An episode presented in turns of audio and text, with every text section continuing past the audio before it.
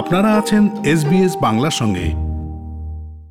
আঞ্চলিক নিরাপত্তার জন্য ভারত এবং মধ্য এশিয়ার মধ্যে পারস্পরিক সহযোগিতা অপরিহার্য। এমনই মন্তব্য করেছেন প্রধানমন্ত্রী নরেন্দ্র মোদী। ভারত এবং মধ্য এশিয়া সামিটে সভাপতিত্ব করেছেন প্রধানমন্ত্রী নরেন্দ্র মোদী। সামিটে প্রধানমন্ত্রী বলেছেন, সকলে আফগানিস্তানের বর্তমান পরিস্থিতি নিয়ে উদ্বিগ্ন। এই সামিটের তিনটি প্রধান উদ্দেশ্য রয়েছে। প্রথমত, ভারত এবং মধ্য এশিয়ায় পারস্পরিক সহযোগিতা, আঞ্চলিক নিরাপদ এবং সমৃদ্ধির জন্য অনিবার্য। দ্বিতীয় উদ্দেশ্য হল সহযোগিতার জন্য একটি কার্যকর পরিকাঠামো তৈরি করতে। হবে। এর ফলে স্টেক হোল্ডারদের মধ্যে প্রতিনিয়ত আলাপচারিতার সুযোগ স্থাপন হবে এবং তৃতীয় উদ্দেশ্য হল দেশগুলোর সহযোগিতার জন্য একটি রোড ম্যাপ তৈরি করতে হবে। এর মাধ্যমে ভারত এবং মধ্য এশিয়ার দেশগুলো আগামী তিন বছরে আঞ্চলিক সংযোগের জন্য একটি সমন্বিত পদ্ধতি গ্রহণ করতে পারবে। উল্লেখ্য, এই সামিটে ভারত ছাড়াও কাজাকস্তান কিরগিজস্তান, তাজিকিস্তান, তুর্কমেনিস্তান এবং উজবেকিস্তানের প্রেসিডেন্টরা যোগ দিয়েছিলেন। সেখানে প্রধানমন্ত্রী নরেন্দ্র মোদী বলেছেন भारत और सेंट्रल एशिया का आपसी सहयोग, क्षेत्रीय सुरक्षा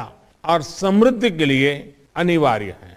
भारत की तरफ़ से मैं यह स्पष्ट करना चाहूँगा कि central Asia is central to India vision of an integrated and stable extended neighborhood. এদিকে আলোচনা মাধ্যমে শান্তিপূর্ণ পথে ইউক্রেন সমস্যার সমাধান হওয়া উচিত বলে মনে করে ভারত ইউক্রেন নিয়ে রাশিয়া এবং আমেরিকার নেতৃত্বাধীন পশ্চিমী দেশগুলোর যে সংঘাত শুরু হয়েছে, তা নিয়ে এই প্রথম বিবৃতি দিয়েছে ভারত বিদেশ মন্ত্রকের মুখপাত্র অরিন্দম বাগচি বলেছেন ইউক্রেনের বিষয় নিয়ে ঘটনাক্রমের ওপর নজর রাখা হচ্ছে। এ নিয়ে রাশিয়া এবং আমেরিকার মধ্যে যে উচ্চ পর্যায়ে বৈঠক হয়েছে সেদিকেও ভারতের নজর রয়েছে। কিভে ভারতের দূতাবাসও স্থানীয় বিষয়গুলো দেখছে। ভারতের অবস্থান হলো কূটনৈতিক আলোচনার মাধ্যমে বিষয়টির শান্তিপূর্ণ সমাধান হোক। ওই অঞ্চলে দীর্ঘমেয়াদী শান্তি এবং স্থিতিশীলতা বজায় থাকুক। অরিন্দম বাগচি বলেছেন We have been closely following the developments relating to Ukraine, including the ongoing high level discussions between Russia and the US.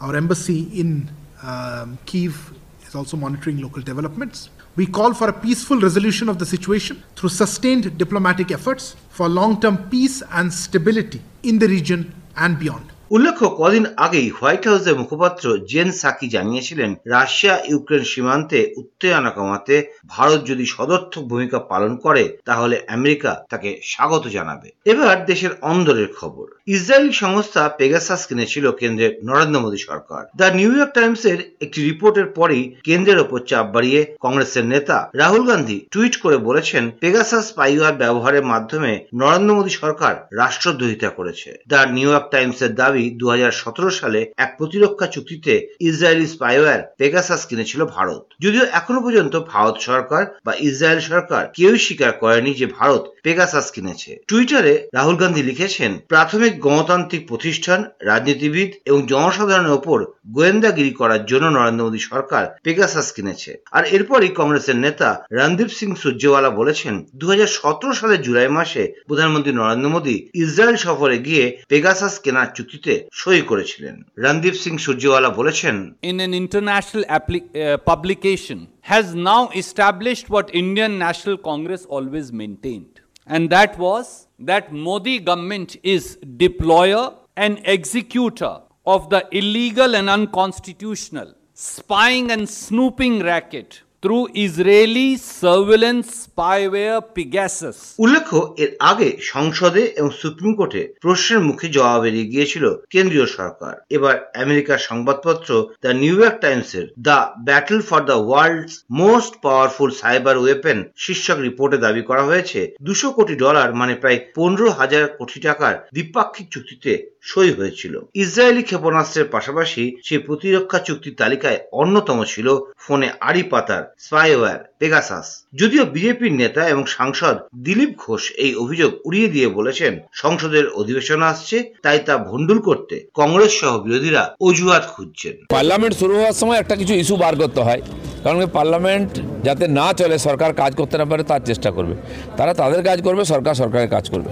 এর মধ্যে করোনার বুস্টার ডোজের ট্রায়ালে নাজাল ভ্যাকসিনকে ছাড়পত্র দিয়েছে drug controller general of India. DCGI Bharat বায়োটেকের intranasal ভ্যাকসিনের ট্রায়ালে অনুমোদন দিয়েছে। ফলে ভ্যাকসিনের পথে আরও এক ধাপ এগিয়ে গেল ভারত। সূত্রের খবর দেশের নটি স্থানে এই ট্রায়াল হবে। নশো থেকে হাজার জনের ওপর এর পরীক্ষামূলক প্রয়োগ করা হতে পারে। এই ট্রায়াল হওয়ার পর থেকে যে তথ্য বা রিপোর্ট আসবে তা খতিয়ে দেখে চূড়ান্ত প্রয়োগের মাধ্যমে দেয়া হতে পারে এই নাজাল বুস্টার ডোজকে এখনও পর্যন্ত সংক্রমণ রোধে যে ভ্যাকসিনেশন হচ্ছে তা ইঞ্জেকশনের মাধ্যমে শরীরে যাচ্ছে। ওয়াশিংটন ইউনিভার্সিটি এই নাজাল ভ্যাকসিন তৈরি করেছিল। এই ভ্যাকসিন সংক্রমণ ঠেকাতে পারে বলেও প্রাথমিক গবেষণায় দেখা গিয়েছে। ডিসেম্বরে ভারত বায়োটেকের তরফে ইন্টারনাজাল ভ্যাকসিনে ক্লিনিক্যাল ট্রায়ালের অনুমতি চাওয়া হয়েছিল। অন্যদিকে বর্তমানে দেশে সব থেকে বেশি সংক্রামক ভ্যারিয়েন্ট ওমিক্রন এমনটাই জানিয়েছে কেন্দ্রীয় স্বাস্থ্য মন্ত্রক। কেন্দ্র জানিয়েছে, অমিক্রন এখনও ভারতে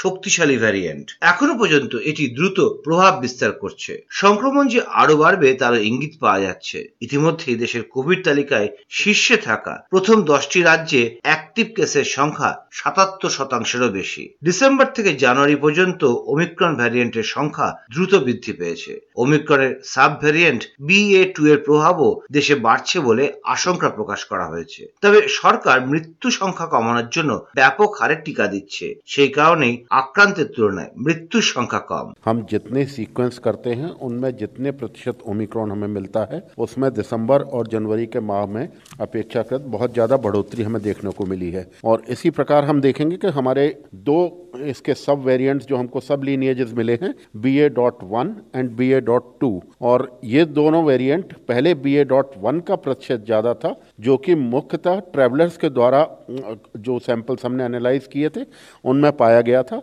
आज की तारीख में जो कम्युनिटी में हमें मिल रहा है ये देखने को मिल रहा है कि gradually B A dot two का प्रतिशत बढ़ता जा रहा है আর করোনা আবহে দু হাজার বাইশ তেইশ আর্থিক বছরে ফের ডিজিটাল বাজেটই পেশ করবেন কেন্দ্রীয় অর্থমন্ত্রী নির্মলা সীতারামন কাল মঙ্গলবার মানে পয়লা ফেব্রুয়ারি, বাজেট পেশ করবেন কেন্দ্রীয় অর্থমন্ত্রী। এই নিয়ে সংসদে দ্বিতীয়বার ডিজিটাল বাজেট পেশ করবেন তিনি। পাশাপাশি থাকছে কেন্দ্রীয় বাজেট মোবাইল অ্যাপ। সেখানে ইংরেজি এবং হিন্দি দুটো ভাষাতেই পড়া যাবে বাজেট। যার মধ্যে রয়েছে বাজেট ভাষণ, কোন খাতে কত বরাদ্দ, গ্রান্ট সংক্রান্ত দাবি দেওয়া এবং অর্থনৈতিক বিল। স্বাধীনতার পর থেকে চলে আসা ব্রিফকেসের পরিবর্তে লাল কাপড়ে মোড়া বই খাতায় বাজেট পেশের প্রথা চালু করেছিলেন অর্থমন্ত্রী নির্মলা সীতারামন। কিন্তু গত বছর করোনা আবহে ডিজিটাল বাজেট পেশ করেছিলেন তিনি। এবার অন্যরকম কিছু খবর। দুর্নীতিমুক্ত দেশগুলোর ধারে কাছে নেই ভারত, তবে গতবারের চেয়ে এক ধাপ এগিয়েছে। প্রকাশিত হয়েছে বিশ্ব দুর্নীতি সূচক। তাতে একশো আশিটি দেশে ট্রান্সপারেন্সি ইন্টারন্যাশনাল বা টিআই রিপোর্ট অনুযায়ী দু হাজার একুশ সালে অর্থনৈতিক স্বচ্ছতার নিরিখে ভারতের স্থান পঁচাশি। গত বছর ভারত ছিল ছিয়াশি নম্বরে। বার্লিন ভিত্তিক এই সংস্থার রিপোর্ট বলছে, ভুটান ছাড়া ভারতের